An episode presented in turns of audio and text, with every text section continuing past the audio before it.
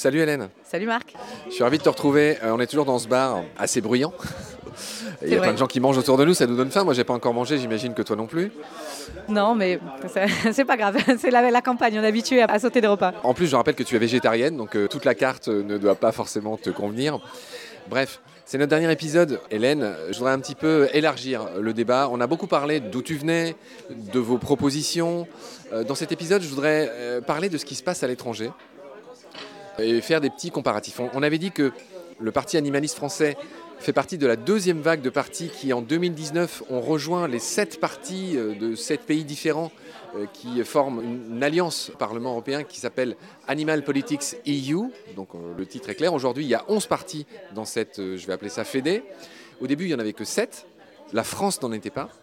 Vous faites partie des quatre partis qui ont rejoint cette alliance justement en 2019 avec ces fameux 2 et quelques pourcents que vous aviez fait. Alors, on en a déjà parlé un peu dans le premier épisode avec toi. Les précurseurs en, matière de partis exclusivement animalistes, tu l'as signalé, sont les Néerlandais.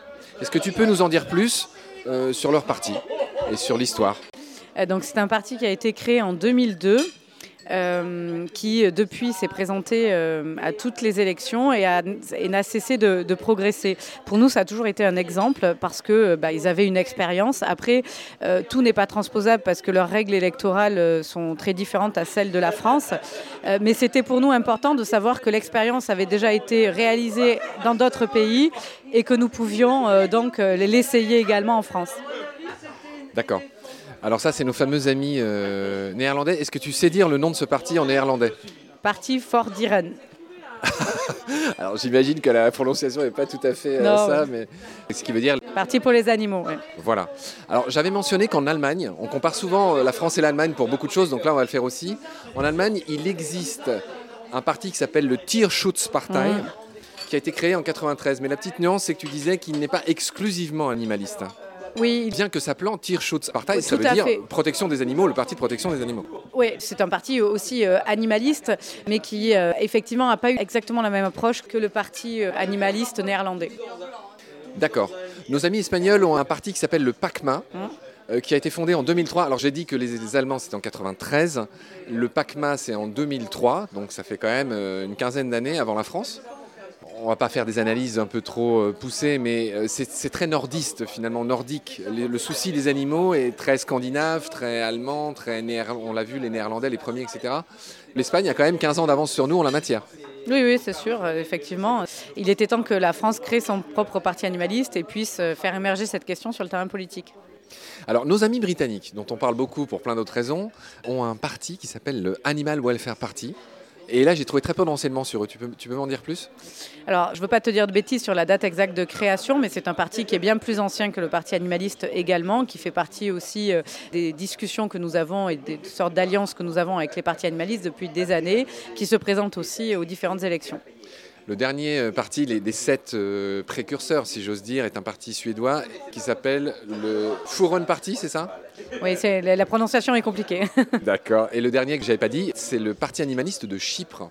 Ce petit confetti euh, méditerranéen qui fait partie des sept. Et donc voilà, il y a la deuxième vague, je l'ai dit, vous avez été rejoint par nos amis belges. Dire Animal, je le prononce très mal. Là, tu vas encore plus sourire. Il y a la Finlande qui est arrivée, j'essaye de le prononcer, Eilano Kois lui. Très compliqué. Pas, je ne m'y risque pas, moi. en tout cas, les, Finlandais ont rejoint cette ronde-là. Les Français, on l'a dit, vous faites partie de ces quatre nouveaux depuis 2019. Et nous avons aussi les Italiens. Mm. Euh, un mot sur les Italiens, qui sont aussi des voisins directs Oui, alors le, mot est plus facile, Partido Animalista. Donc c'est plus facile leur nom à, prononcer. Ils participent aussi euh, à toutes les rencontres internationales et à tous les échanges. Et ils faisaient partie de la coalition pour les élections européennes de 2019. Alors on l'a dit dans un autre épisode, mais je le rappelle ici, ces 11 partis sont réunis dans une euh, coalition qu'on va appeler la Animal Politics EU. Il y a trois représentants au Parlement euh, européen. On a dit, il y a un Portugais, un Allemand et la chef de ce parti, la représentante de ce parti dont tu vas rappeler le nom, c'est une néerlandaise. Oui, c'est Anja Hazekamp. Alors, c'est pas structuré, on ne peut pas vraiment parler de fédération de partis. Chaque parti animaliste a obtenu un élu, euh, mais il n'y a pas de fédération en tant que telle qui a été créée formellement ni de parti européen. D'accord. Hélène, j'aimerais que tu nous expliques, alors peut-être un peu plus pour les puristes, il y a deux grands courants dans ces partis. Il y a un courant welfariste et un courant abolitionniste dans tous ces partis qui défendent les animaux. J'aimerais que tu nous parles de ces deux grands courants, si d'ailleurs tu les reconnais. Est-ce que ce que je dis, ça se vérifie? Alors, euh, le courant welfariste et le courant abolitionniste, c'est surtout dans le cadre des associations. Dans le cadre des, partis politiques, je ne pense pas que la distinction soit réellement pertinente, puisque dans le cas de... Vous, vous êtes les deux alors, j'aime pas en général coller une étiquette. Euh, nous, ce que l'on veut, c'est euh, améliorer la condition des animaux et on le fait dans le cadre démocratique, donc en accompagnant aussi euh, les souhaits et les volontés des citoyens. Hélène, ce qu'on n'a pas dit, c'est le succès. quel est le succès relatif? Là, pour l'instant, vous, vous êtes à 2%. Vous avez beaucoup de sympathie de la part du public, mais ça, ça ne se traduit pas en vote pour l'instant. Quelle est la situation dans les autres pays? Fais-nous un petit comparatif. Alors c'est très différent d'un parti à l'autre, mais en tout cas, euh, une chose est certaine, c'est que dans tous les pays, le vote animaliste augmente, élection après élection. On le voit au niveau des Pays-Bas, ils ont à chaque élection euh, de nouveaux élus. En France, euh, effectivement, à chaque élection aussi, ça s'est vérifié depuis les législatives de 2017.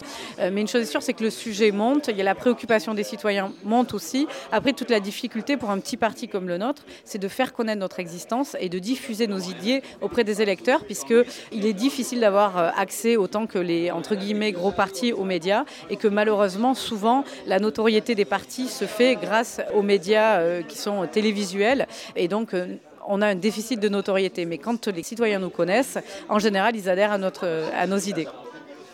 Hélène, je voudrais finir sur une série de questions, euh, je dirais, personnelles, peut-être un peu plus philosophiques. On a, je pense, pas mal détaillé. Est-ce qu'on a oublié de parler de choses qui te paraissent importantes à ce stade? Je pense pas. Je pense que nous avons évoqué pas mal de choses. J'ai envie de te demander euh, ce qui t'énerve le plus en ce bas monde. Ce qui t'horripile le plus Alors, ce qui me révolte, je dirais plutôt, c'est euh, ces violences que l'on fait subir, à mon sens, euh, gratuitement et surtout inutilement à tous ces êtres sensibles que sont les animaux. C'est quelque chose que je ne comprends pas depuis que je suis enfant, que je, que je continue à ne pas comprendre et contre lequel je lutte de toutes mes forces. Quel est ton plus grand espoir? Mon plus grand espoir, c'est que euh, les citoyens prennent conscience de, ce que l'on fait subir aux animaux, que c'est euh, inconcevable, inacceptable. Et ce que je vois et ce que je trouve extrêmement beau dans le mouvement euh, animaliste, c'est que des personnes extrêmement diverses, de tous les horizons, de toutes les catégories, catégories sociales, de toutes les origines, de tous les âges, se réunissent ensemble pour porter cette cause animale et ce combat. Et je trouve qu'il y a assez peu aujourd'hui de causes qui arrivent à réunir des personnes aussi diverses. Et ça, ça donne espoir. Hélène, euh, quelles sont les personnalités qui t'inspirent en France ou ailleurs dans le monde? En général, j'aime pas trop répondre à cette question parce que citer des personnes, ça ne sera jamais exhaustif et c'est euh, souvent oublié euh, que en fait le mouvement animaliste, il s'est construit grâce à beaucoup de personnes dans différents pays, y compris en France. Et donc j'aime pas parce que ça pourrait donner le sentiment d'une exhaustivité. Il y a beaucoup de personnes, à la fois des célébrités mais aussi des anonymes parce que ce combat il est porté aussi par des anonymes.